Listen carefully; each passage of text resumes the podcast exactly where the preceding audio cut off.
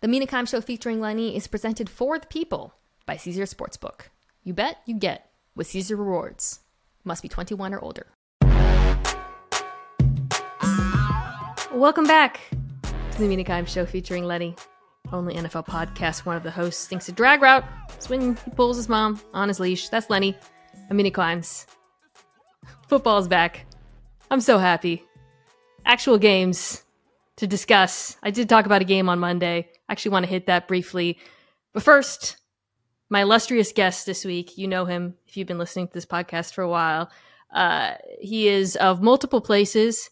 He has some pieces in the FTN Almanac, which I have been advertising on this show. You guys should definitely check that out. He is writing for Bleacher Report. He recently started doing work with the 33rd Team. He is everywhere. Derrick Klassen, welcome back to the show. I feel great to be back, especially week one. I got to say, of all of the Lenny jokes that I've gotten at the beginning, I think that one is actually my favorite because I have a dog that is about Lenny's size who does the same exact thing. So I can relate to that one pretty good. It's really undignified when an 18-pound dog drags you, I have to say. Yes. Lenny definitely has that dog in him. Okay, so a little bit of housekeeping. Every week, as always, previewing a bunch of games. I will choose 4 to 6 games that I'm excited about. And then little thing I'm trying this year. So my family has a Pick'em League. It's a big deal. There's actually a plaque in my parents' house that the winners, they get their name on. Ooh. That's the only prize. You get your name on the plaque. But, it's a big deal. 2-time winner, no big deal. So at the very end, after we break down the games, I'm debuting a new segment called My Guest Helps Me Make My Picks. It's not against the spread or anything like that. It's just straight up. I just want help making my picks every week. So in a way, we will be talking about every game. We'll run through those very quickly after we go through more of the games in depth. I also wanted to thank everyone who filled out the podcast survey, which is basically what gave me the idea actually to do the picks because I just want to hit all the games. You guys are awesome. And I wanted to throw out one more thing.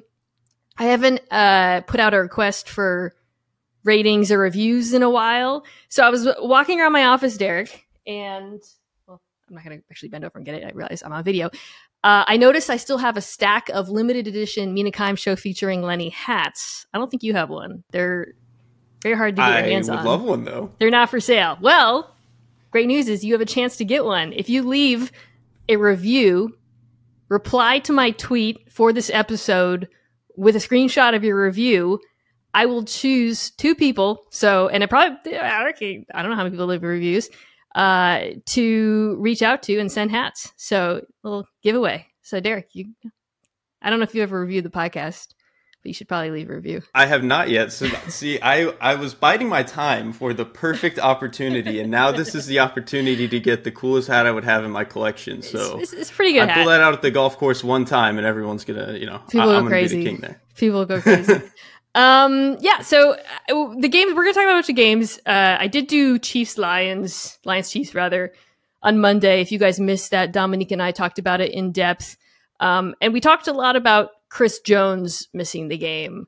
We did not talk about the possibility of Travis Kelce missing the game. So before we get to this week's games, I do want to hit that quickly with you because it is massive and maybe the game will have already happened by the time you guys have listened to this, if you listen to it on Fridays. But yeah, it feels like God heard us all summer saying the Chiefs are an unstoppable dynasty and there's nothing anyone can do about it and said, what if I took away the second and third most important players on this football team. Now, as of this recording on Wednesday, Kelce is questionable. I don't think Jones plays. But let's just live in a world for a second where Travis Kelce doesn't play. I think the reason this is so concerning to me from a Chiefs perspective is there's obviously a zillion reasons. But I'll start with this. The fact that it happened this week. So it's not like Jones, where they've like Steve Spagnuolo has been in his lab thinking about Chris Jones not playing for quite some time now.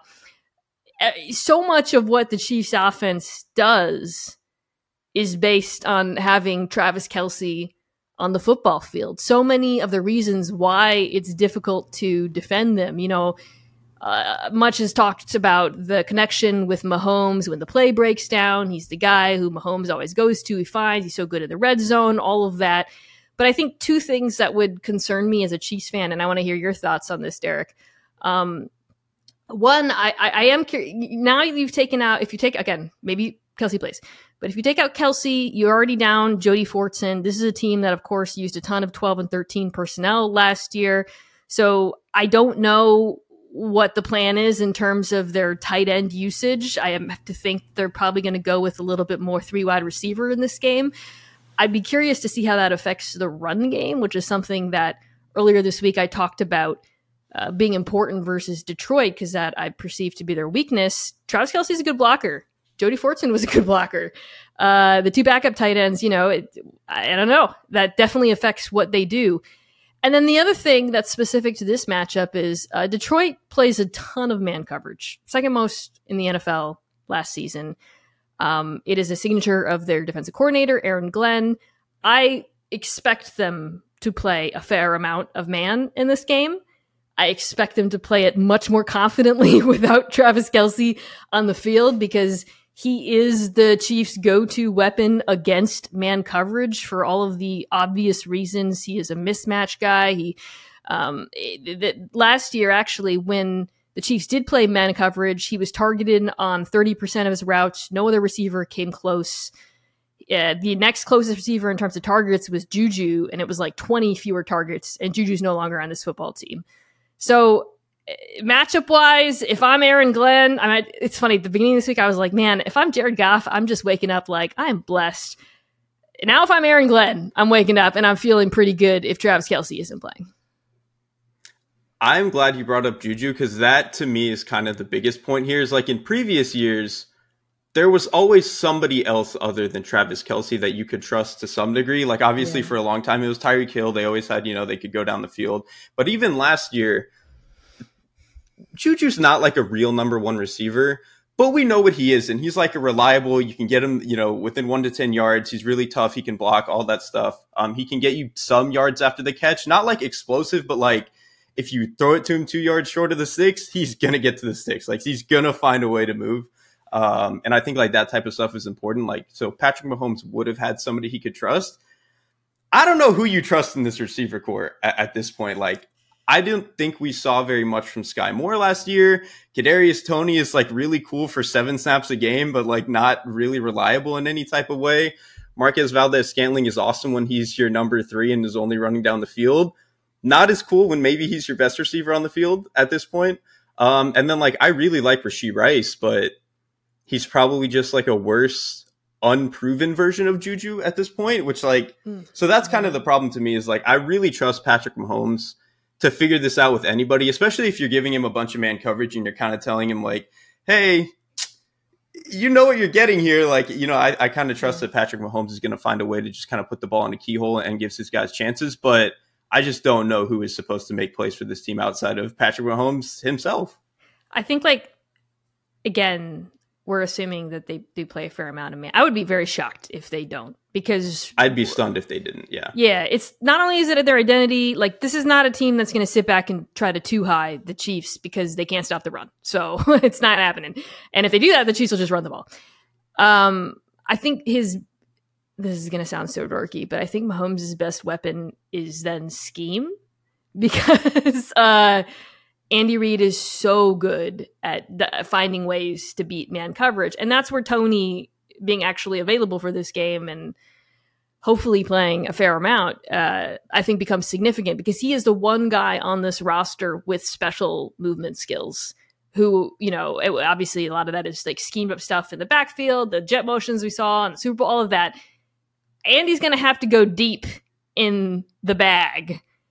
And I think Toney, I wouldn't be surprised if he suddenly becomes a little bit more of a focal point in this offense. So, man, this game just got a lot more. It was already like, it was the Jones thing made it more interesting. This made it more interesting. I have been in agony about the possibility of picking against Mahomes. I don't think I'm going to do it anyways. Too much of a coward, but yeah, Kelce thing's a big deal. Jones thing's a huge, I think the Jones thing is a bigger deal, but they're both very, very, very tremendous absences. Yeah. The last thing I actually want to say too, I kind of wonder if this is a big Justin Watson game, just because he is the closest approximation they have to like another tight end body, and he can block, and like he's not Travis Kelce, but in terms of like stretching the field horizontally, he kind of does the same thing. So I kind of wonder if that's kind of Andy Reid's quick Band-Aid fix to retooling the offense. It's a great point. I have been assuming Watson and Rice were like 4 and 5 on the depth chart and we wouldn't see them a lot. But again, desperate times call for desperate measures. Surprising. You know, Andy Reid has been known to choose a surprising player to highlight. And that's a great point about Watson and his skill set. Okay. We got a lot more clarity on other stuff this weekend, which is great. I guess let's start with the Niners and the Steelers, because the big news today is that Nick Bosa is going to stay a San Francisco 49er. Pull that up. Sign. We don't need to get into the contract or anything. It's a lot. It's 34 or something like that million, biggest ever. It actually seemed like it was potentially in doubt whether he was going to play in this week 1 game against Pittsburgh. And I hadn't decided whether it swung the game for me, but I thought his absence would be massive. Even with the talent that the Niners have on the defensive line, it's so concentrated on the interior with Hargrave and Armstead. Without Bosa, absent him, edge rush, you're looking at Drake Jackson, Cleveland Ferrell, Kerry Hyder. And against Pittsburgh in particular, where I think they've done really great work to shore up the interior of the offensive line, but tackle's still a little bit of a question mark. I was like, damn, that's the biggest break they could have caught. Well, they didn't catch it. Nick Bosa is playing. So, I anticipate that the Niners defense, which I was like, oh, maybe Wilkes will blitz more. And I think they're just going to play their style with Nick Bosa back in the mix, which, is appropriate against this Steelers passing attack, because you don't want to leave your corners on an island against these two wide receivers. Let's start there. So Nick Bosa's in the field. We know that. It's great for San Francisco. Do you think this Pittsburgh offense that I have been advertising as the greatest show on turf all offseason will be able to move the ball against, one of the best 2 or 3 defenses in the NFL? I'm not all the way there yet with Pittsburgh. They're kind of a team where I want to see it a little bit, but I think specifically in this matchup, if we assume some of the things that made San Francisco's defense great last year hold up, because to me, the thing with Kenny Pickett is like, he's really good at 2 things. He's really good at throwing like 1 to 5 yard quick game. Like as soon as his back foot hits the top of his drop, balls out. He's really, really good at that. He's also really good at, he can kind of just chuck up a deep ball. He knows how to throw a 50-50. George Pickens is going to go find it. He's really awesome at those stuff. And he can create a little bit outside the pocket, of course. He can run. The problem is, I think 2 out of 3 of those things are taken away by how great the 49ers are at rallying to the ball. Like under D'Amico Ryans, there was no defense that would just, if you threw it within 5 yards of the line of scrimmage, or if you ran with the quarterback, they're going to hunt you down real fast. There's going to be 4 or 5 of them there faster than you can blink.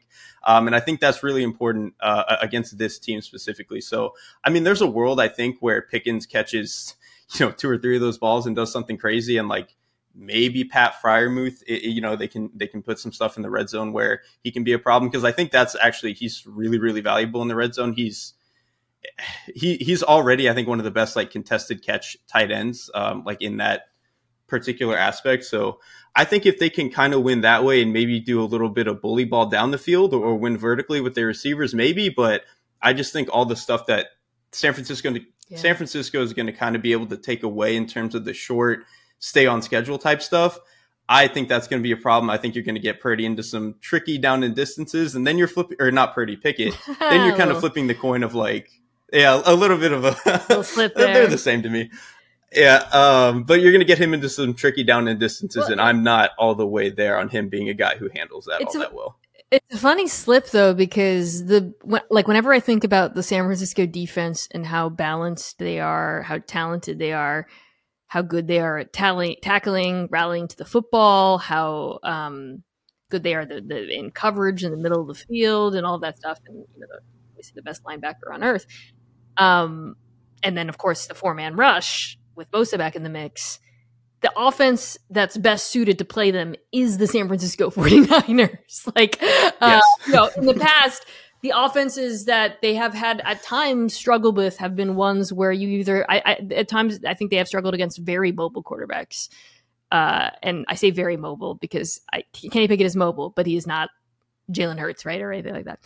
Or, speaking of Hurts, offenses that can really option them into bad situations. I think about the Chiefs game last year where the Chiefs used jet sweeps against them with devastating effect. You remember that game? They went to town on them, and it felt like every red zone play was just yeah. Basically taking Nick Bosa out of the game as best they can. The option stuff, you saw the linebackers struggled with the Eagles RPO game, whatever. Point is, you have to be a very creative football team offense with a diverse run game and an option game. And that's just not Pittsburgh. I think, and I say that as someone who thinks the Pittsburgh offense is going to be good this year. I've been saying it all offseason. I like what I've seen from Pickett. I think the offensive line is going to be better. I love this wide receiver group. I love Pat Freiermuth. But I don't know if Matt Canada has the creativity to come up with the correct game plan to play this defense at full power, which is what it's going to be. If they didn't have Bosa, I would be like, I actually feel pretty good about it. But I do expect them to attack the outsides a lot. That is where San Francisco has some vulnerability. And whoever, I guess probably Ward will be on. Well, I don't know if they'll play sides they usually play sides, but I'll be curious to see whether he's on. I guess probably he'll be on Pickens. So you'd get Johnson against Lenoir. That would be the matchup you'd want to go to if you're Pittsburgh. My Pittsburgh could have a top 10 offense take might look bad after week one against San Francisco. I guess they'll just start by saying that. Obviously, I would love to be wrong. And then the other side of the ball, I said Pittsburgh can have a top 10 offense. I also think they can have a top 10 defense. I absolutely love this pass rush. Do you think that they can give Brock Purdy problems? Do you think that they can handle the San Francisco run game? Do you think that they can, stop Christian McCaffrey from doing all the things he did in the second half of last year? I feel like the whole game comes down to Pittsburgh's front versus what San Francisco's offense is going to do. I think there's so many different angles here. The one that interests me the most is Pittsburgh. Their pass rush is really good on its own. I think it's particularly good against Purdy because they're a really good pressure package team. And to me, when I watched Purdy last year, a lot of his biggest problems were pre-snap. He just does not see pressure. I remember in the Seahawks game, they caught him a couple times with weak side pressures. There were a couple other games where they were catching with pressures. And it's obviously hard to pressure the Niners in general because the offense is so well constructed. But if you can catch them, I think Purdy is just not a quarterback who is very well equipped for that right now. And maybe that changes with another year in the system and stuff. Yeah. But that was kind of the biggest problem to me in his game. And I think Pittsburgh is going to be really, really good and get after him in that sense. So I think that's huge. In terms of the run game, I actually kind of think they can contend with this Niners offense for a couple of reasons. One, Keanu Benton, man, he is good. I really liked him coming out of Wisconsin, but I swear every time I was watching him in the preseason, I was like, this dude is a car bomb in the middle of the defense. So I'm a big fan of him. And I think outside of Cam Hayward, they didn't really have anybody in the middle last year. So I think getting him is huge. The other thing to me is whatever we want to say about these linebackers in coverage, and Shanahan is going to put him under the microscope. He's going to get him a couple of times. It's going to happen. Those dudes are really, really good run defenders. Landon Roberts is a little missile. And Cole Holcomb is a really good, solid, just a smart player. He's a really, really good tackler, and he'll hit. He'll take on blocks and he'll condense space in the run game, which I think against San Francisco, that's really important, because like the thing that McCaffrey does well is like if there's a little bit of space, he's going to find it and squeeze through it. If you can condense all that and really clog things up and not give him that, I think they actually kind of have a shot to keep this 49ers run game down and really put the game on Purdy, which again, I said, if they can get him into some 3rd and 7s and bring some pressures, I don't know. It's all about getting the 3rd down, right? This is an offense that was first in DVOA on 1st down, 4th on 2nd down, 22nd on 3rd down for all of the obvious reasons. I am concerned about the linebacker group. I know you just highlighted their run defense, and they are better in run defense than their predecessors last season. But I do not think they are very good at coverage, and I do not think this is an offense you want to play if you're linebacker. So if San Francisco runs the ball a lot on 1st and 2nd down, and I think they've got a shot. And then if they can get into 3rd down, I love this pass rush. My concern is what happens on 1st down when everything is on the table for Kyle Shanahan. But the other thing, like I think with Purdy. You talked about the pressures. I think this could be a game where Minkah Fitzpatrick is a difference maker because of, he's one of the best safeties in football. He's so good at fooling quarterbacks post-snap. And I do think there's a bit of a vulnerability there, Purdy. But again, it's all situational. Like Kyle's going to protect him as much as possible to, keep him. I don't think he's going to be attacking the deep middle of the field very much, if possible. But I also think that there's, you could see him trying to make plays outside of structure and loading a little bit too much dip on his chip against this Steelers defense, and particularly Fitzpatrick. But it's a good test for him. I do think that it's going to be very good defense. I do think that they have some pretty significant strengths that will help with this matchup. But I am worried about, again, like just that continued weakness at linebacker against this offense. Yeah, and it's not like they have the guys at corner to kind of just, maybe bully the receivers a little bit and keep them down. You have ancient Patrick Peterson and Levi Wallace is maybe I loved Levi Wallace dearly, but when Brandon Ayuk and Deebo Samuel are the guys you're going against, I don't know. So, yeah. All right, let's stay in the AFC North and talk about Bengals Browns. Some key updates with this one. It looks like Denzel Ward is going to play on Cleveland's side. That was one that I was a little bit apprehensive of, obviously, particularly against this Bengals passing attack. It matters a lot. Joe Burrow is playing, as of this recording, no contract. I don't really know what's going on there. Probably by the time you listen to this, it'll be contract. I don't know. But I want to start with Burrow because he is playing. We don't know what his mobility looks like. That matters. Joe Burrow is extremely adept at dicing up defenses from the pocket, playing within rhythm. His time to throw last year was outrageously low. But it's when he breaks contain that magic happens in this offense. When he was on the run, which NGS classifies as 8 miles per hour or more, he was first in first in QBR, and first in completion percentage over. His completion percentage over expected on the run is massive. He is also, obviously, it matters a lot for his mobility within the pocket. His evading pressure is one of his superpowers. And then, of course, his scrambling because, while he's not a prolific scrambler, he is a very effective one. Top 10 and EPA per play and everything like that. How often have we seen a defense turn their back on Joe Burrow and get punished for it? So I am very interested in seeing how comfortable he looks moving around back there with the calf strain that he's recovering from, particularly, of course, against a Cleveland Browns defensive front that we all expect to be improved. Yeah, that is kind of where I was going to go is, this Cleveland pass rush, I think, is going to be able to get after it. Obviously, I mean, Myles Garrett to me is still the best pass rusher in the league. Like, Micah Parsons is incredible. Nick Bosa is incredible. Just there's not a physical presence like Myles Garrett to me. So he's still the guy. And then Zadarius Smith, I still think has something in the tank. You have Shelby Harris on the inside now, which I think is huge.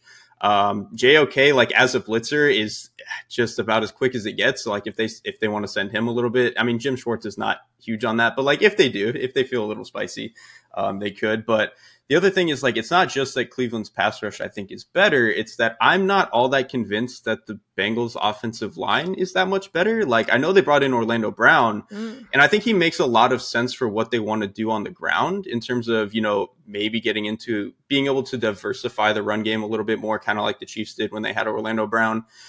But Orlando Brown is like an average pass protector at best, maybe. Like, he gets cooked a lot around the edge. And I think when you have a guy like Myles Garrett, who is potentially going to get a lot of reps against him, I'm pretty worried about that not really being all that different from what was, than it might have been last year. So I think especially if Joe Burrow can't move, that's going to be a huge problem. The other thing I would add about Burrow is, like, quietly, he's not been that good at the beginning of seasons. Even in like 2021, he had a lot of really weird games, like the Bears game. I think he threw a bunch of just horrible interceptions. Like, it kind of just looked like he needed some reps to get ready. Obviously, that was the year before he had been coming off injury, all that stuff.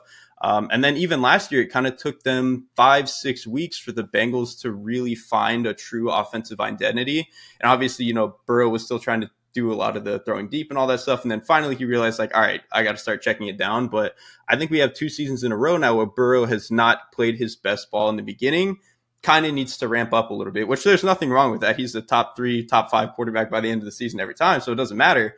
But I just think when you combine that with a potentially really good pass rush, this game might get a little muddy.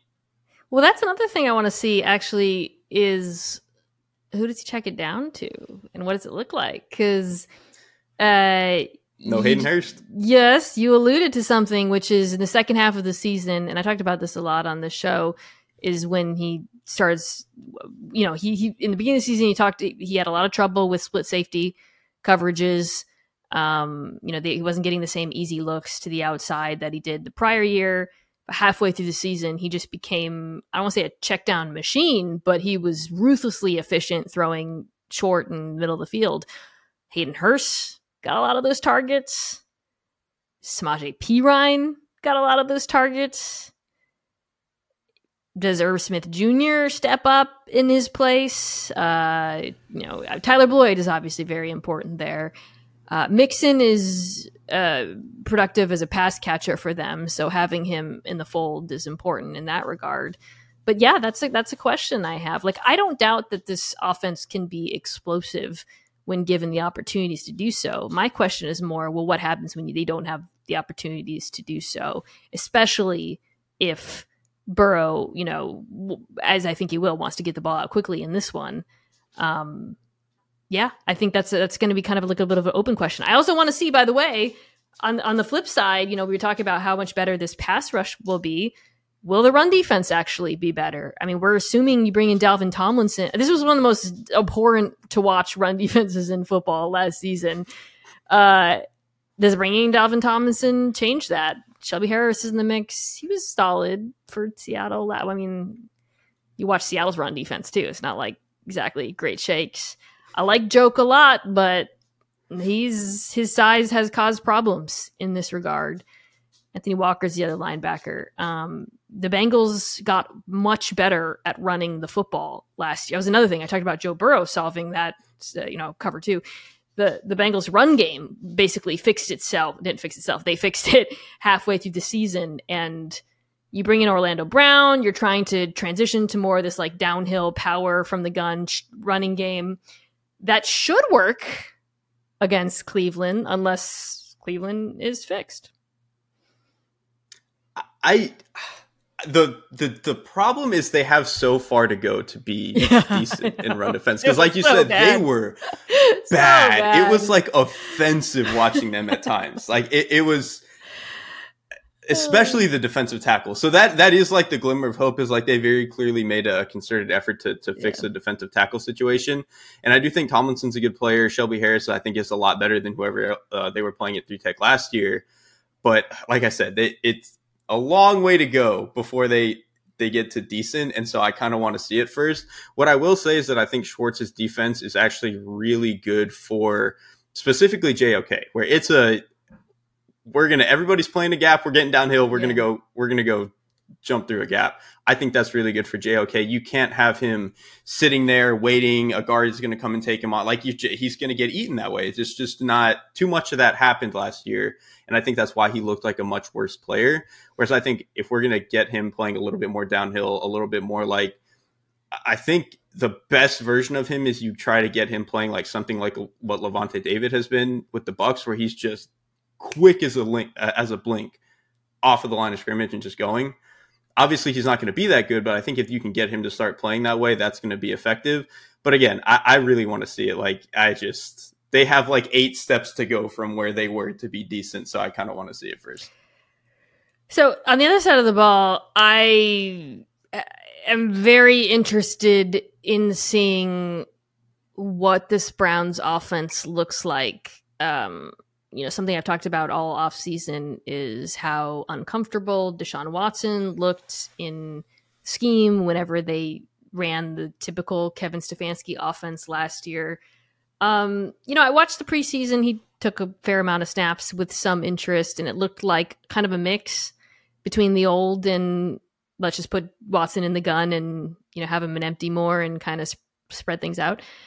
I am not, I don't know how Watsonified this offense is going to be. Part of me, and I'm a little torn on it, Derek, because the thing is, you build the offense around the quarterback, but it was an offense that was extremely efficient, obviously, particularly on the ground before the quarterback played. Are you making sacrifices if you go away from that, under center wide zone rushing attack?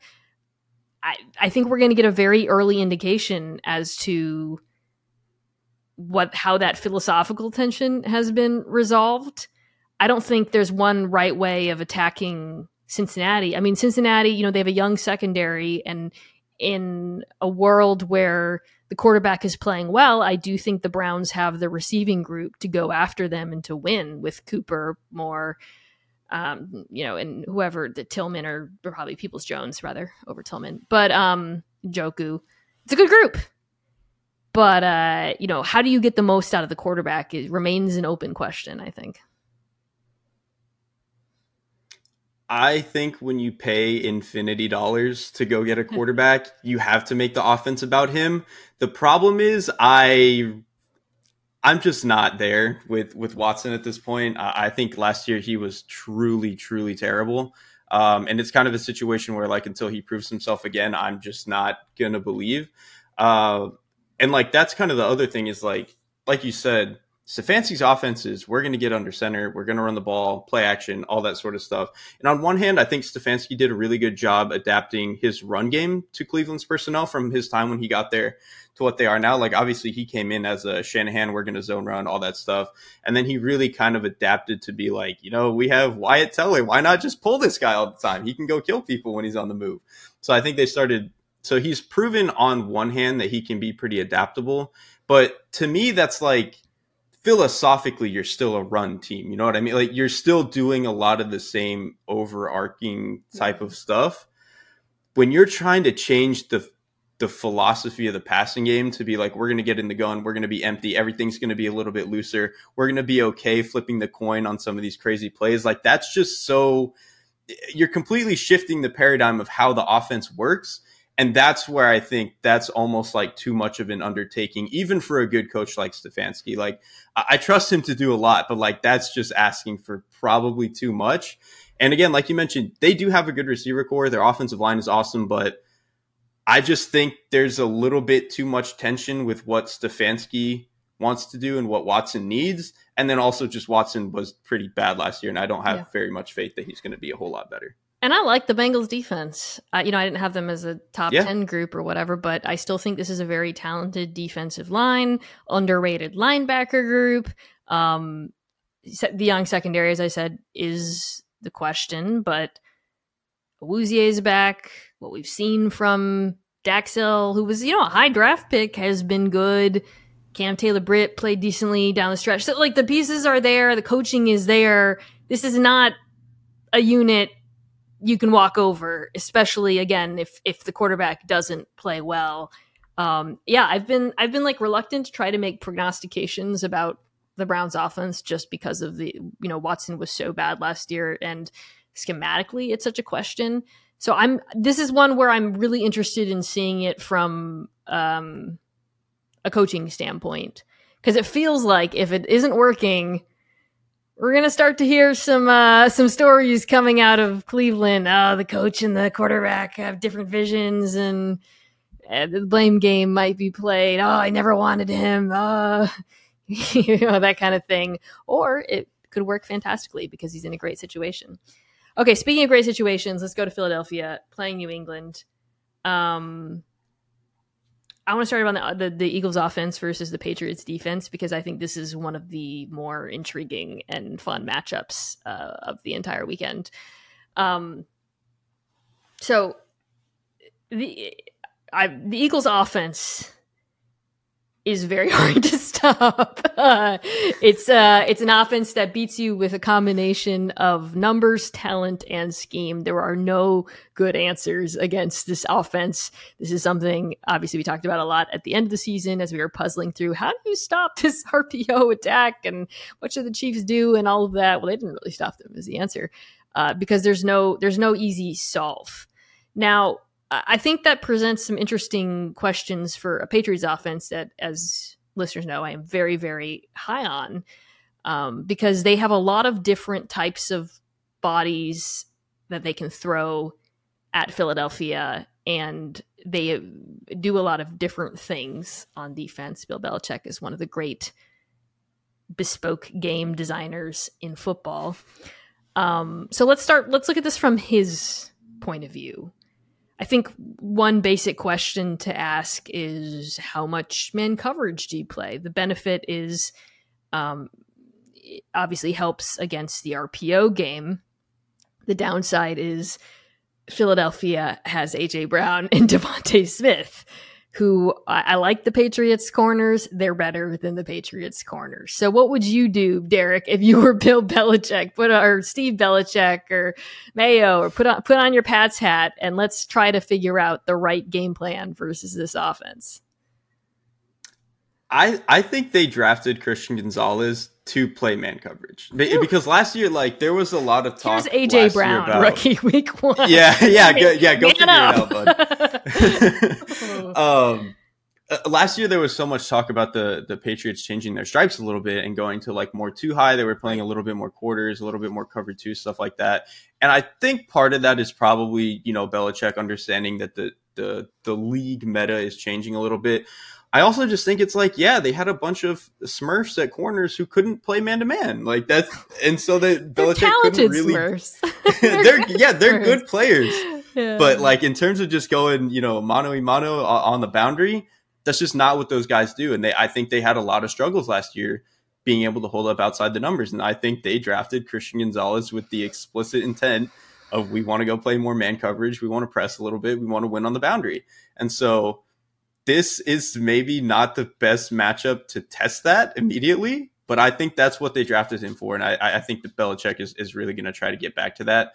And then kind of like you mentioned, they have a lot of pieces really at every level of the defense where they can move stuff around. I'm really interested to see what their front can do, especially if they can get Hurts into a couple of, I said this with the Niners Steelers game, but if they can get Hurts into a couple of tricky third downs, that's I think where this game can that's really, the NFL really go. Right now, if you're playing an offense where optionality is their strength, for very obvious reasons, you want to get them. When you get into third down, the math changes and things change. The problem with Hurts is, unlike San Francisco, he has been he has proven his mettle in those situations, and obviously plays behind a very, very good offensive line.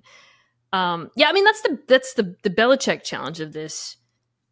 On the other side of the ball, like, we kind of talk about the Eagles offensive coordinator, Brian Johnson, like he is walking into turnkey, offense. And there's a lot of veracity to that. You could not design a more perfect offense right now than the Philadelphia Eagles. They're so good at everything. They can beat you with numbers. They can beat you with talent. They compromise defenses in a litany of ways. And we assume he's going to copy paste a lot of the things we saw last year, power spread approach. Where it gets tricky is this is week 1. You are playing the best individual game designer, defensive play caller in the NFL. And what I think Shane Steichen was very good at was making adjustments on the fly, both in-game adjustments and then week to week changing up the offense. So this is a unique challenge for a first-time play call or first-time offensive coordinator. Even if I think, like, if you put these teams, just head-to-head, the Eagles probably do have a talent advantage on offense. It's not large because I do think the Patriots' defense is very good.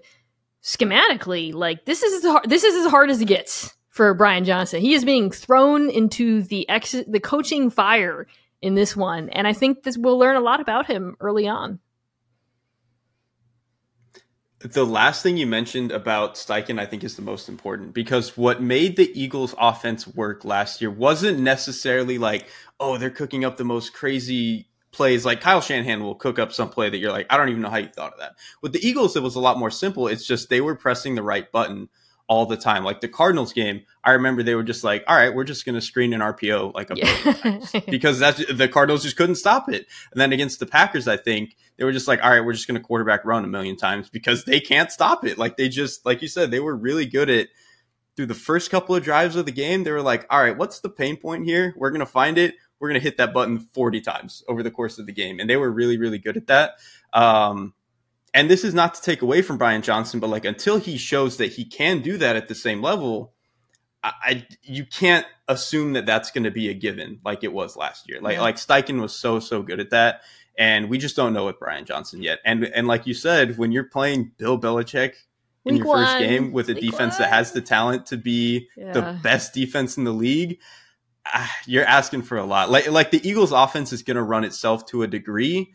But getting that extra, 10% to get you over the finish line that Steichen had, that's where we don't know. It's Bill Belichick. You can be like, wait a second.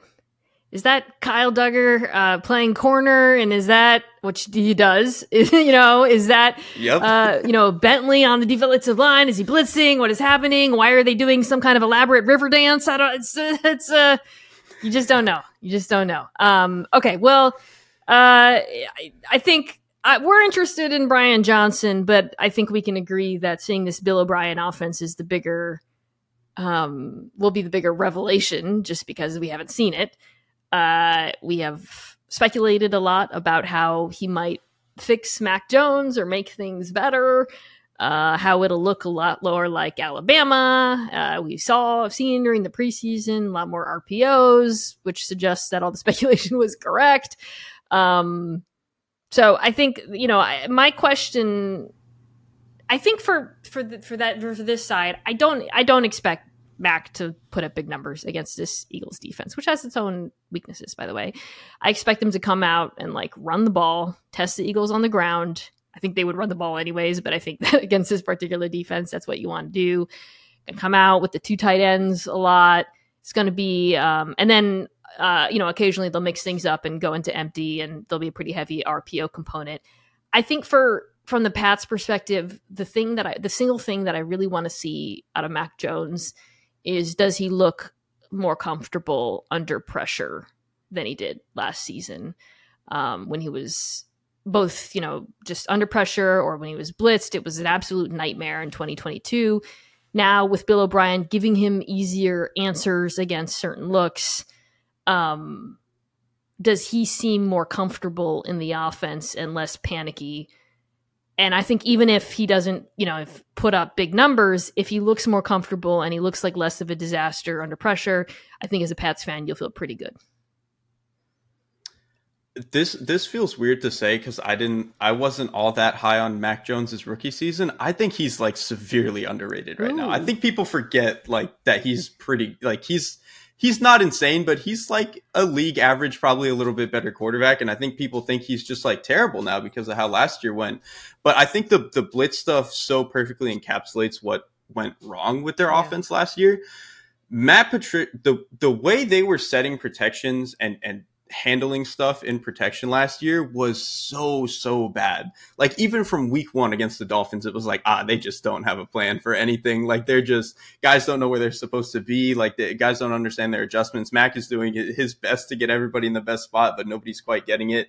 And then, so that part was a problem. And then they just kind of, like you mentioned, didn't really have good answers. They threw, I don't have the stat in front of me, but I know like Nate Tice has talked about this on the Athletic Show. They threw a billion go balls against blitzes because that was their only option. They were like, we're just going to throw it up. But it's like, they don't even have a field stretcher. Like that's a bad strategy to begin with, but they don't have a guy who is a dominant field stretcher on the outside. So it didn't make sense from that angle. Also, Mac Jones isn't like that great of a deep passer to begin with. He's okay, like on rhythm and stuff, but not when you're throwing it against the blitz. Like it just, so I think they just so clearly didn't have a plan that I think it was one of those things where every time Mac saw a pressure look, he was like, here we go again, man. Like I'm going to get hit. Like it was just one of those things where, you know, something is going to go wrong. So you can't really play your best. I think that's going to change with Bill O'Brien. Like he's not a mastermind, but he's going to get them to average. And if they can get to average and have answers, I trust Mac is going to be able to find answers. All of the things that I mentioned, just it's nothing like this isn't rocket science. I'm like, put him in empty, clarify the picture, use motion, RPOs, just make life easier for this man and give him answers to the blitz, to, you know, different defensive looks where it doesn't look like he's guessing out there. All of those things can happen even if you don't have tremendous talent the way Philadelphia does on offense. I think the Pats have decent talent. I think they'll have a good run game. I think that'll help in this particular game.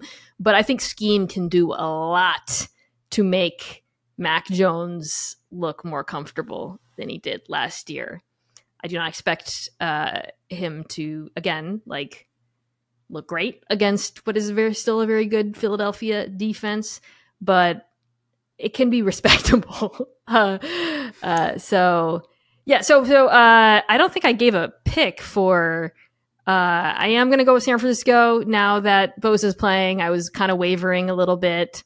I am going with Cincinnati, not too much of a shocker, and I'm going with Philadelphia. So I didn't get there, you know, it's obvious. I mean, I assume you're the same on all three. Yeah, I'm with you on all of them. I do think at least this one to me is like kind of the most interesting just because I think, you know, with all the different play callers in Philly and all that sort of stuff, but the Eagles are still, they're pretty talented, both sides of the ball. Could get weird. I'm going to say that about every Patriots game this year. All right, let's take a quick break, come back, and talk about some more games.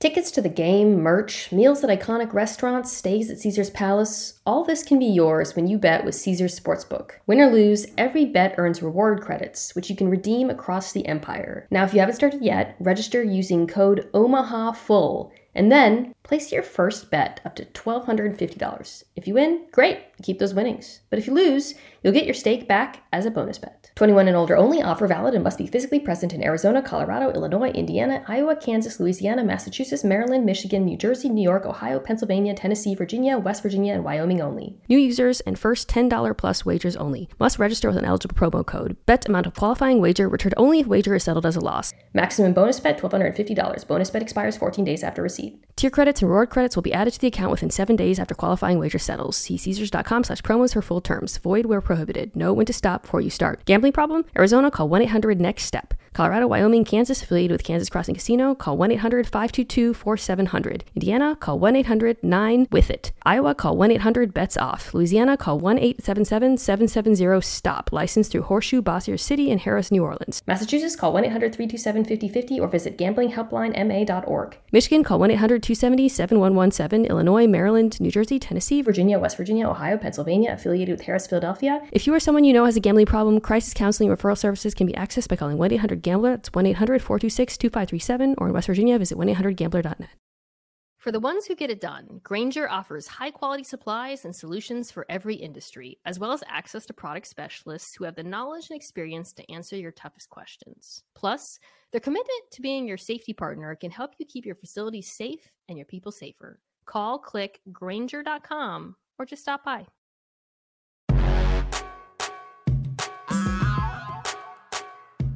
Okay, we're back. And the next game is a tasty treat. Dolphins Chargers. I'm so excited for this game. I was about to say, that's the most, you've been very excited this whole show, but that was the most palpable that it's been. How could you not be excited for this game? This is nerd heaven. This is, and it's great because it's, I don't know who I'm going to pick. I'm actually hoping that our conversation will clarify this for me. I don't have the lines in front of me, but I assume it's pretty close. I actually don't even know who's favored. Maybe Chargers because it's at home. I don't know. And I think you can make a very strong argument for either side. I think we should start, though, by recapping what happened the last time these teams played, because it's really important, I think, to discussing this game, especially in terms of the Dolphins offense versus the Chargers defense, less so on the other side of the ball, though that I think it's relevant, too. So recap, when these teams met in week 14, it was like a takeopolis because of just the narratives around these quarterbacks, the debates. The Miami offense prior to this game had been just absolutely dominating. Well, I guess San Francisco was before, but we were like, San Francisco's so good. I don't know. Maybe that's just the Niners. The Chargers defense was somewhat undermanned. Bosa wasn't playing yet, some injuries.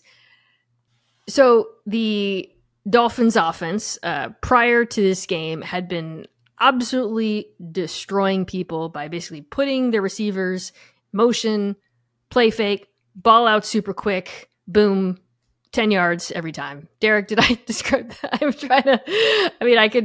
I would say so. And everybody was terrified of it and didn't want to do anything on defense. The defenses were playing them in too high. They were like, let's just like give them room and try to stop them. And, so what Stanley did, it's not as simple as he pressed the corners, although he did that, which is something that defenses were very afraid to do, to try to disrupt the timing of that concept.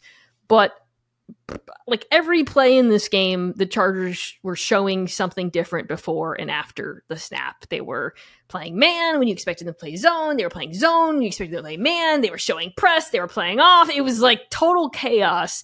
Again, it is really worth rewatching because, and they were communicating very well what the Dolphins were doing with their pre-snap motion.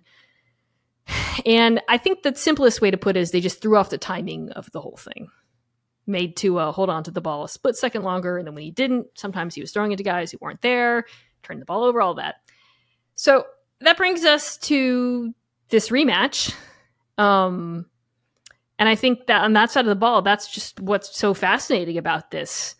Will the Dolphins offense look different? What kind of counterpunches have they cultivated? Assuming that the Chargers do something similarly, which they might not. And then perhaps, most importantly, like, can the Dolphins run the ball? Can the Chargers run defense stop them? They were horrible last year. I don't know if I kind of am dubious of them this year, even with the addition of Eric Kendricks. So, Derek, can you answer all those questions for me? What do you expect? I'll try my best. I will say Eric Kendricks is maybe the most interesting part of this to me, but not for run defense. For me, so everything that the Chargers did the last time around against the Chargers, obviously, like you laid out the billion different things that they did, but to me it was like they could play inside leverage, they could play press man, and they could throw off the timing of everything that was happening. It's like I think the man element was kind of huge in terms of that. Obviously, I don't think they're going to be able to run back the same plan and do it again. Like if they do that, Mike McDaniel is going to have some sort of plan. To me, what I think is the most interesting is like, can Eric Kendricks be a really good hole player? Because that is that. I mean, that's why the 49ers were able to kind of dismantle the Dolphins defense or the Dolphins offense the way that they did. Is like Fred Warner just commands an unholy amount of space in the middle of the field. And like, there's plays where he doesn't actually touch the ball, but he defends a pass just because of the way that he's like manipulating throwing windows and stuff like that. And I obviously don't expect Eric Kendricks to play to that level, especially now. Like, I think last year you kind of started to see the wheels fall off a little bit for him, but he's a really, really smart player. And I think he's kind of in the same mold, or was at his peak in the same mold of Fred Warner as a coverage player, just not quite as athletic and quite as dynamic. So I think if Staley can find a way to kind of use him and let him command some of that space and change things up a little bit in that sense, I think that's where this Chargers defense might be able to change things up a little bit. And then obviously you also, you know, if you have Derwin, who you can kind of roll in as that whole player and switch things up a little bit, I think that's kind of where it becomes not necessarily just the man element, but like, how are they defending the middle of the field? Who are they doing it with? How are they getting there? All that sort of stuff. Yeah. I think,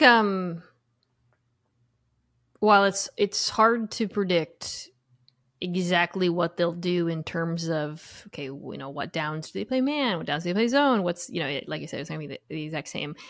I do think we can anticipate that there will be a concerted effort to take away the middle of the field. This is, like, I don't care if you're Brandon Staley or, I don't know. I was going to name like a bad defense guy, then I was like, I don't know what you mean. Point is, if you're playing the Dolphins, you should take away the middle of the field. I think that's pretty obvious. That is where Tua is his best. And it is, you know, and he is capable of throwing the ball to the outside of the field, but it is not his strength as a quarterback. So I think, to your point, if Eric Kendricks can really help in that regard, I think that is the kind of the more predictable aspect of this side of the ball. And yeah, if they do force Tua to throw the ball outside, that's a win. Even not always a win. I think sometimes, I mean, we saw Tyreek Hill in the preseason snap off Texans cornerback. Did you see that play? The cornerback was sent into another world. Like... and Tua completed the pass very well. But point is, that's obviously what you want to do. I do think I'm interested in seeing if the Miami run game looks any different. You know, last year, they got like a lot of criticism for the run game, but it wasn't that bad. I thought, especially at the end of the year, there were a few games where you saw they looked pretty capable of running the football. And this was something I did watch closely in the preseason with some interest. And it looked pretty similar, you know, just a lot of motion, fullback on the field, a lot of split zone, and they ran the ball well. So, you know, that's, I do think you should run the ball against this Chargers team, especially at the beginning of the year. Make them show you that they've improved in that regard, because I'm skeptical of it. Equally fascinated by the other side of the ball, though, because from a coaching perspective, we've been talking about these teams all offseason. I mean, there's been so much hype. I say this passively as though I haven't participated in it, around this Vic Fangio Miami defense, and also around Kellen Moore joining the Chargers and what that might do to unlock the LA offense. And I think this is an interesting week one matchup for that reason, Derek, because the biggest question surrounding LA has been, will Justin Herbert push the ball downfield? Is his offense going to ask him to push the ball downfield? Will he have opportunities to push the ball downfield? Is his offensive line going to protect him long enough to do it? Will he take the risks? All of that. And if Josh Boyer was still the defensive coordinator, I'd be like, we're going to find out. He is not the defensive coordinator. Vic Fangio is the defensive coordinator. Vic Fangio is not going to allow Justin Herbert to easily push the ball downfield. And so, like, I actually think this game might be more about answering the other big question hanging over the Chargers offense, the less sexy question, which is, can they actually run the football? I was going to say the same thing. I think they have to run the football. And this is not even just like this game thing. This is, I think, the entire season.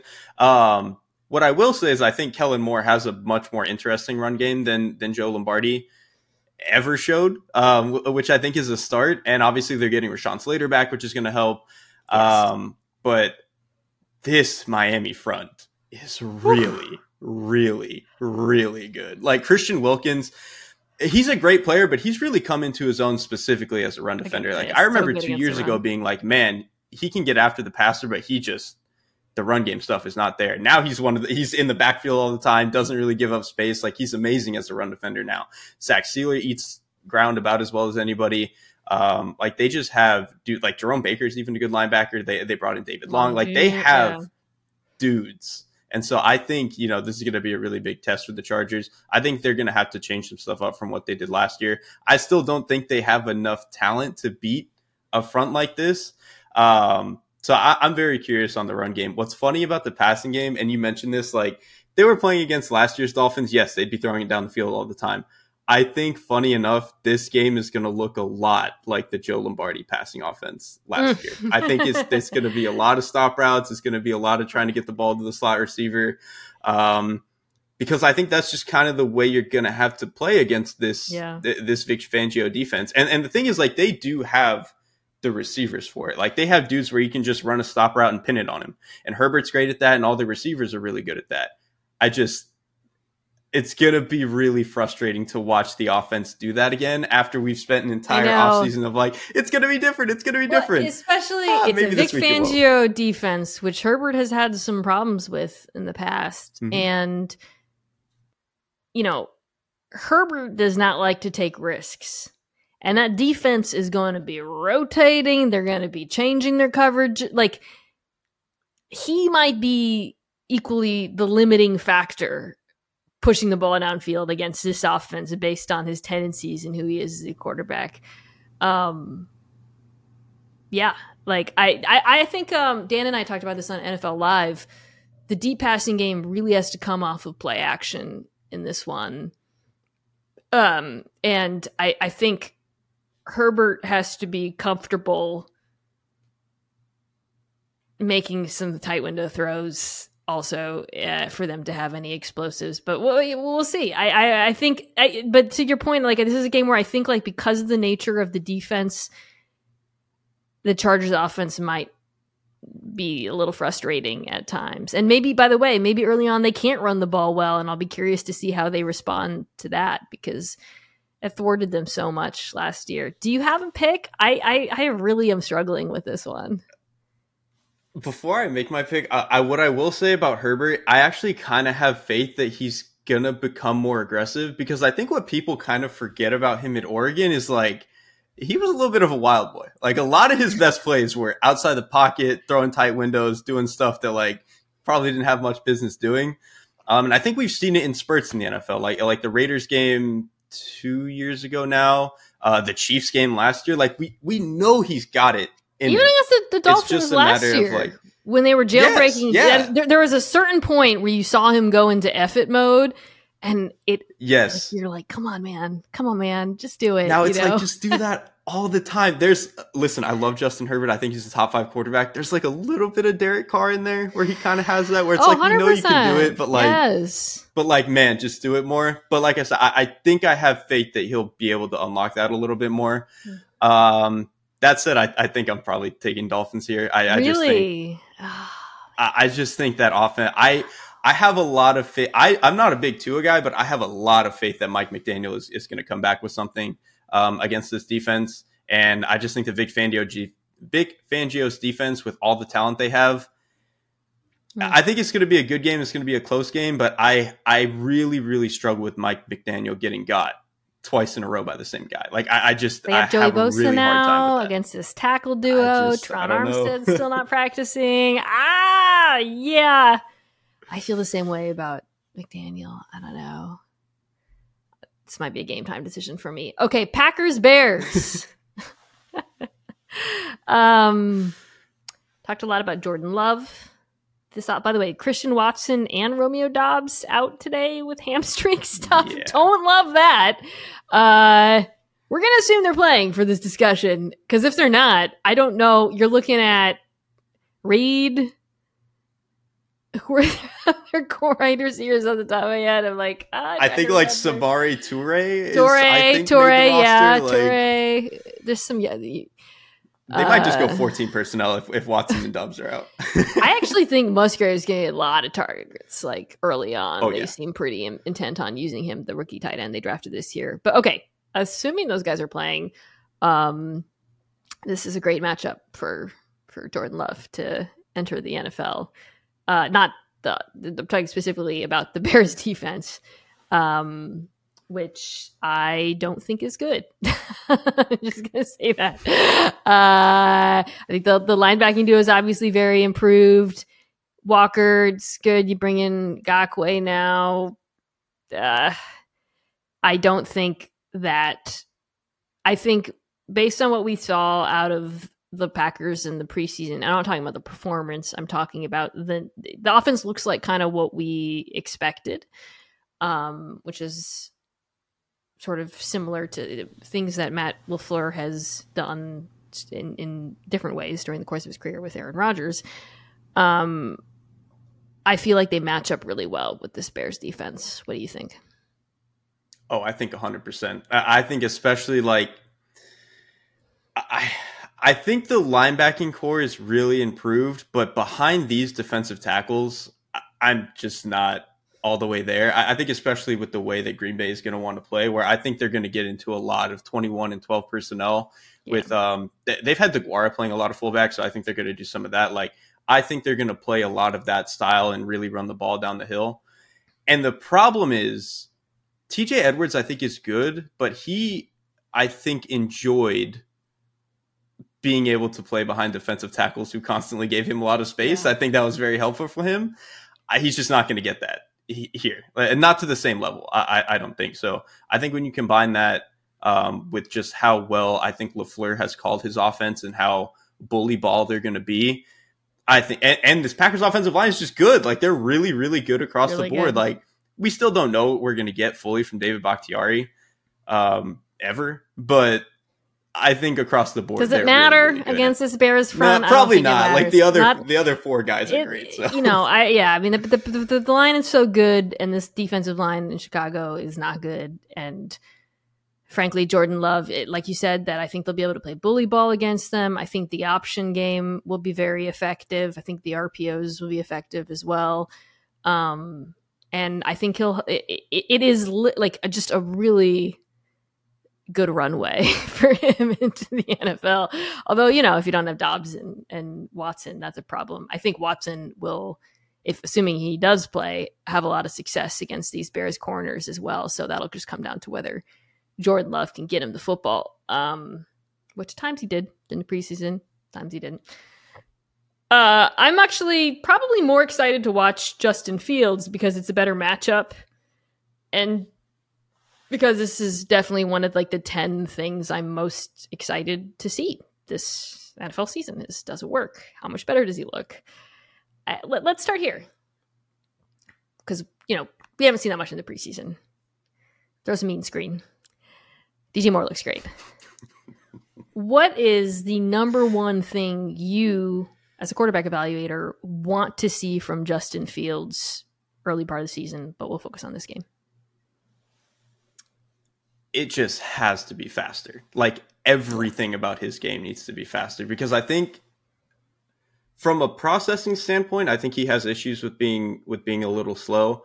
Like there are flashes where it's like, okay, he gets it. He knows where his eyes need to be. It's just, he's got to speed it up, and he's got to understand when it's okay to just like take the easy route and check the ball down. Like this is a maturation process we saw from, most notably Josh Allen and Joe Burrow, where both of those guys at certain points in their career were like, okay, it's okay to just, I don't have to throw it deep every single play. I can take 5 yards here and get to a manageable second five. We can get a good play call, go to the next one. Like, I think that's going to be huge for him. I think the other thing is like, he just has to speed up. The way that he throws is just really slow. Like physically, he's just a very slow passer. I think that's part of why he's really struggled throwing like the 1 to 10 yard area. It's just, it's almost like Cam Newton used to have this like very, it was like he was loading a cannon when he really like dipped back into his back hip and like really loaded and fired. The problem is Cam was just so much, he had so much more torque that it happened faster. Justin Fields doesn't really have that. And then the other thing I've kind of noticed is like, it seems like his motion is a little more over the top and forced this year, where like he used to have a very low release. And so it seems like his release has changed, and like I'm a little concerned that that's going to hurt his accuracy a little bit. So to me, it's just he really has to just get faster at kind of everything. Like he has some of the flashes, and I don't think he makes like boneheaded decisions that much. He just makes a lot of late decisions. And so I just think everything needs to get a lot faster. One thing I'll be curious to see is if this Packers defense sells out against the run against Chicago. And then, of course, Justin Fields capable of punishing them for it. And he should be with this improved receiver group. But it's a Packers defense that was very, very bad against the run last year. Even as the pass defense improved as the year went on, they could not stop teams on the ground. On runs between the tackles, they were last in the league in success rate, 31st in EPA per play, 30th in the percentage that went for 10 or more yards. So it wasn't just a defense, a first level thing. Despite that, Joe Barry still played like a ton of nickel and dime. Like he was still insistent on seating the run, or at least trusting that defensive line to hold up. That defensive line is different now, which should be acknowledged. Jaron Reed is gone. Dean Lowry is not starting. I think it's going to be Devonta Wyatt and TJ Slayton. So perhaps that will help a lot. But I think I'm kind of interested in, and by the way, I want to be clear. I'm talking about the defensive line. The run defense was awful at all three levels. I mean, Savage, my God, that dude missed a lot of tackles last year, and he is still the starting safety, I believe. So I think I'm curious to see just kind of structurally. I think Chicago is going to run the ball a lot, and I don't blame them for doing so against this defense. I want to see structurally, have they changed in any way? And then from the personnel standpoint, do the changes up front make a difference in stopping the run? I was really hoping at the end of last season, like when the season ended, like, man, they have so much talent up front. They really need to change what they're doing structurally. Kind of almost similar to like the Seahawks, where like the Seahawks weren't as talented, but like a lot of their issues were just structural.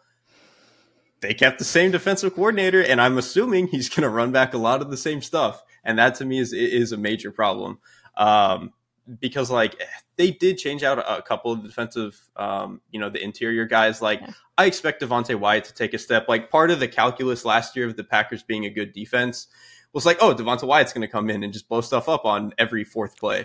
That didn't really happen. He was kind of on and off, and then he didn't really kind of turn on until the end of the season. Quay Walker, similar deal. Like it kind of took him until the end of the season, really, where it was like, okay, he's comfortable. He's playing faster. He's taking on blocks the way that he needs to.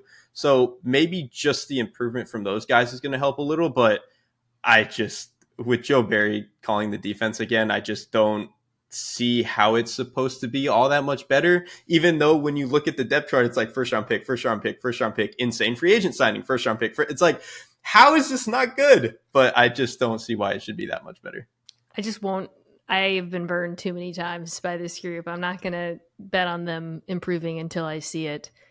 Last time they played, Justin Fields ran 6 times for 71 yards, by the way. All right. Let us wrap. I'm picking the Packers though, nonetheless. The Bears defenses. They're not good.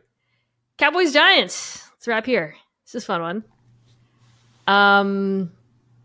Let's start with the Dallas offense. Again, there's so much coaching turnover. I don't know if anyone's quantified this, but it feels like more than past years. Like when I was putting, like, I was trying to put together a list of like the 10 units I'm most excited to see, and it was so many of them because so many of them have new coaches, and it sucks. I'm not going to watch Ravens Texans in real time, but the Ravens offense might be the unit I'm most intrigued by in the entire NFL. Dallas offense, I'm very curious about in this one. I think this has kind of been one of the biggest questions of the entire offseason is how different does it actually look with Mike McCarthy at the helm versus Kellen Moore. Preseason didn't look that different. But Dak, it's preseason. I don't know. I never know how much to read into that, especially when you've got a veteran quarterback. And you're not seeing, I think with the young guys, you get a better sense of what coaches have intended for them because they actually show some stuff. So, with this matchup, I do think that the Giants' defense will be improved. But I expect that I don't expect them to play differently. It's kind of like Detroit, where I'm like, no, they're going to play a ton of man. They're still going to blitz a lot. They're going to do all the things. I think my question is, okay, well, what does Dallas look like? And that is something that I haven't been able to get. As much as we like the pieces in Dallas, we like the wide receiver group, I think the offensive line should still be good. I don't really know if they're going to look any different from last year. So I'm excited to learn quickly. My biggest question is, like, what's it going to look personnel wise? Because I think one thing that Kellen Moore did really, really well was constantly switching up personnel, and you didn't quite know what they were going to do out of each personnel package. Like, they were having Tony Pollard doing weird stuff. They had 3 or 4 tight ends that they could just do any number of things with. They had 2 running back sets at some point. Like, they just, I think they did a really good job. Given that they only had one really good wide receiver, I think they did a cool job of constantly mixing and matching their personnel. And so I don't think that's going to stay the same now that they have Mike McCarthy, who is traditionally an 11 personnel. But they have 3 good wide receivers. And that's hypothetically, the thing, like, I think right is like now there's like we're getting Gallup more removed from his injury, which I think is huge because, like, when he's been healthy, he's been a good, like, solid X receiver, nothing crazy, but he's nice to have. And then you bring in Brandon Cooks, who is like, this offense had no speed last year. Like, CeeDee Lamb is awesome, but he's not really like a vertical field stretcher. He's more in like the Cooper Cup horizontal stretcher, if that makes sense. So getting a guy like Cooks who can actually win down the field, I think is going to open up a lot of space for Dak. So I think the personnel usage is really where I think we're going to see the most shift here. Just because, like I said, they did a million different things under the sun with Kellen Moore. And this year, maybe they still have some of that, but like they just don't have to. Like there's no reason for it when you have 3 receivers that are going to play, assuming they play to the level that they're going to play at. The Cowboys' offense should match up well with New York. I guess that's what I keep going back to. Like we you know, it's Wing Martindale. They're going to play a lot of man coverage. They're going to blitz. Dak Prescott, last 3 years, 4th in QBR versus the blitz, man coverage. 7th QBR last season, and that was with, I thought, a group that was pretty limited, frankly, in their ability to beat man coverage as a whole. These receivers should be able to, like, they should, you know, like the passing attack should be able to move. Even the run game, which I think we have a lot of skepticism about because of, we just haven't seen it with Pollard and as much as we love Pollard, and, you know, I think that'll be something. It's a very bad run defense. They should be able to run the ball as well. Ideally, not, you know, on first down to no effect. So, like, when you just put these rosters next to each other, the Cowboys' offense has a lot of advantages. I think, you know, I really, really like the Giants' defensive line. I think they're very, very talented. And so they should be able to pressure Dak a fair amount. But nevertheless, this is, if the passing game looks bad, I would be nervous week one with the coaching change because from a talent perspective, they are better, or they should have advantages. There's clear mismatches on the table. Yeah, I mean, the Giants secondary was one of the worst in the league last year. And like they drafted Deonte Banks, who I think has looked okay at certain points, but they're still not a very talented group. So I think that the passing offense absolutely has to look great here. What I'm actually really interested about this side of the ball on is like, how much does the New York change at linebacker actually shift how good they can be in run defense? Because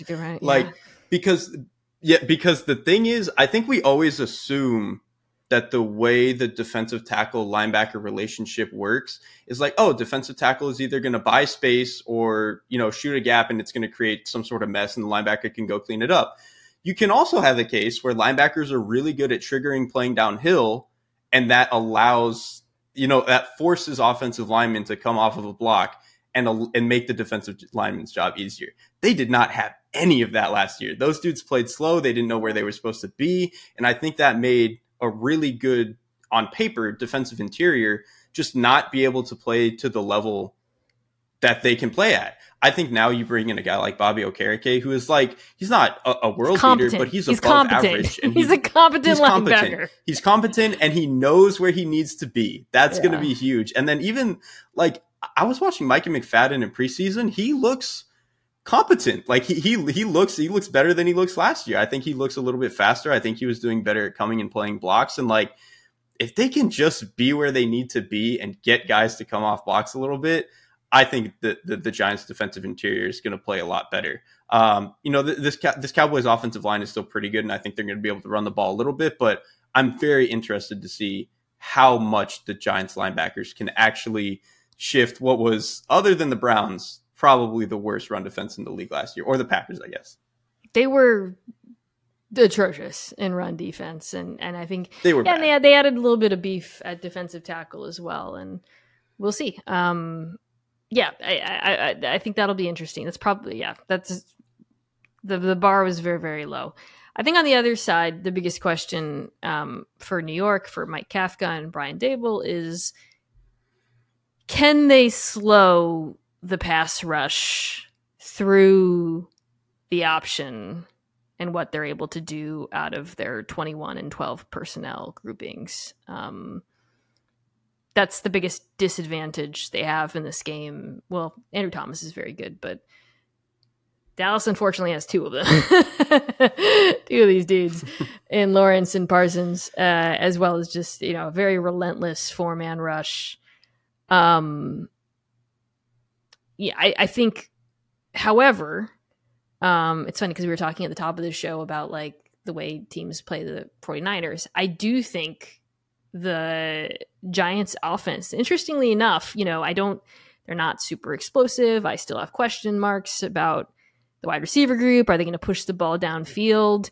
But I actually think against Dallas in particular, the way they're built protects them to some degree, because I think that there's a lot of levers that they can push to try to neutralize the Dallas defensive line that maybe other teams cannot. Am I being too optimistic about it or no? I mean, maybe just because their offensive line is just outside of Andrew Thomas, just flatly not very talented. But sure. I think from a schematic point, you're absolutely right. I think the option game it's going to make defensive linemen think a little bit about getting, off the line of scrimmage. And that's what Dallas's front four was so good about last year, is they just played like banshees. They just, as soon as the ball was snapped, they were going to go find ball, kill ball. And like that, I think they did a really good job of that. But if you can option them a little bit, I think that hurts. I also think if you can put together a pretty good screen game, that can hurt. And I think Daboll actually really has that in his bag. I think they did a really good job of that last year, specifically tight end screens. I thought they did a pretty good job of with last year. So I think if they can do a little bit of that, that can help slow down the pass rush a little bit. And then the other thing is I don't know how much they're going to do it, but Daniel Jones is kind of a good empty quarterback. He's always been that's all they did at Duke because their offensive line was terrible. So they were screw it, just get the ball out immediately. So he's gotten 1 billion reps of this over his career. But I think being good from empty can even it just forces the defense to all right, this is what we got. And if Daniel Jones can play effectively from empty and just get the ball out, have 7 snaps a game where you just don't have to deal with the pass rush, if that makes sense. I think that could be huge. So they have a lot of schematic ways to deal with the pass rush. It's just, you look at the depth chart and it's Micah Parsons, Marcus Lawrence, Oso Digizua, they've got guys. I think that the way I would put it is the reason why I think, and I've said the Cowboys defense I think is the best in the NFL, and I think they're so good.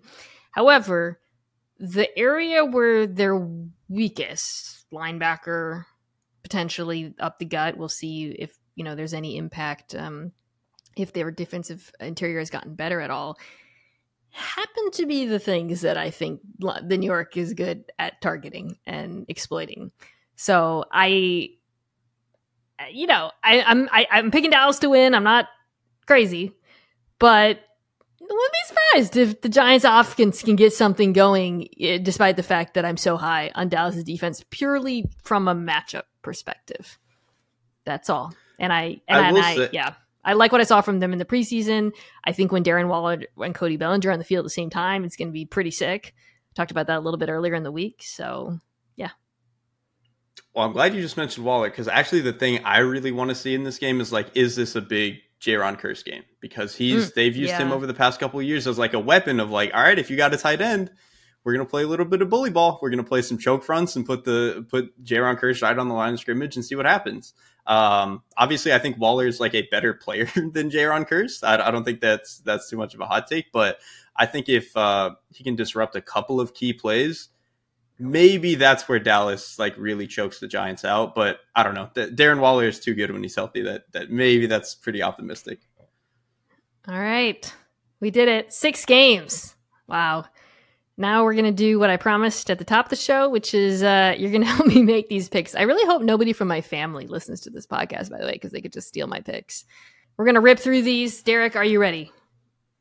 Let's go. Saints favored by 3 against the Titans. I'm going to take the Saints. Very concerned about this Titans offensive line, but this could get ugly because I do like the Titans defense. I think I'm going to go with the Titans. I think that would be where I lean. Yeah. I think this Titans team is like not that bad. Wow. I have a lot of faith in Ryan Tannehill, believe it or not. And I don't know if this Tennessee front against Derek Carr, he looked a little not so good last year. He looked on his one drive in the preseason. Okay. I'm kind of high on the Saints. So Jags Colts. This one, Jags. One thing I do want to see in this one, though, from the Jags, who are favored by 5, is if, like this, Anthony Richardson's obviously untested. Colts' receiving group is rather lackluster. I want to see if the Jags' pass rush looks better. Colts' offensive line, major problem last season. I do think they're going to play better this year. I think playing with Richardson will also help in that regard. But the biggest question I have about this Jags team is the pass rush. So I think that, for me, that's what I want to see out of this week one game for me to be like a true Jags believer. Yeah, I'm 100% with you. And like, they didn't do all that much to add to it. So like, they really just need better play from the guys they already had. I'm still going Jags, though, of course. The Vikings are favored by 6 against the Bucks. I am taking the Vikings. Put the Vikings defense on the list of one of the I just want to see it things this season. I just want to see it. Like, it's a Brian Flores coach defense, massive schematic change, major question marks about this secondary and their ability to execute that change. So I would like to see it. And because I am confident in this Vikings offense. I also want to see it because they have a Brian Flores defense and not a lot of Brian Flores defenders. So we'll still take Vikings here because they're playing Baker Mayfield, but yeah. Washington is favored by 7 against the Arizona Tankinals. Did you see Caleb Williams' dad say today he might go back to college? I'm like, dog, Arizona might be picking next the following years. That's the thing. You can't keep hiding from them. Yeah, I don't think he's going to be able to outrun the Cardinals or whoever is first overall again. He's probably not going to be a whole lot better, so... Atlanta against Carolina. Atlanta's favored by 3.5. This got a lot easier for me with the Bryce Burns holdout. But I am interested in seeing if this, because the Falcons defense is incorporating a ton of new players, new defensive coordinator. I want to see if, as they should, can they give Bryce Young and this offensive line in particular problems. So that I think is going to be a good test for them week one, or a good litmus test rather. Yeah, I'm taking Atlanta. I really want to see if the Falcons' pass rush is any better, but yeah, we'll see. It's a good opportunity to do it. Ravens favored by 10 against Houston, taking Baltimore. Cannot wait to watch the all-22 of this Ravens offense. And maybe all the hype will be absolutely burst week one because the thing isn't ready, and I think that the Houston defensive line is sneaky decent. They have some fun players. DeMeco Ryans is a very good coach.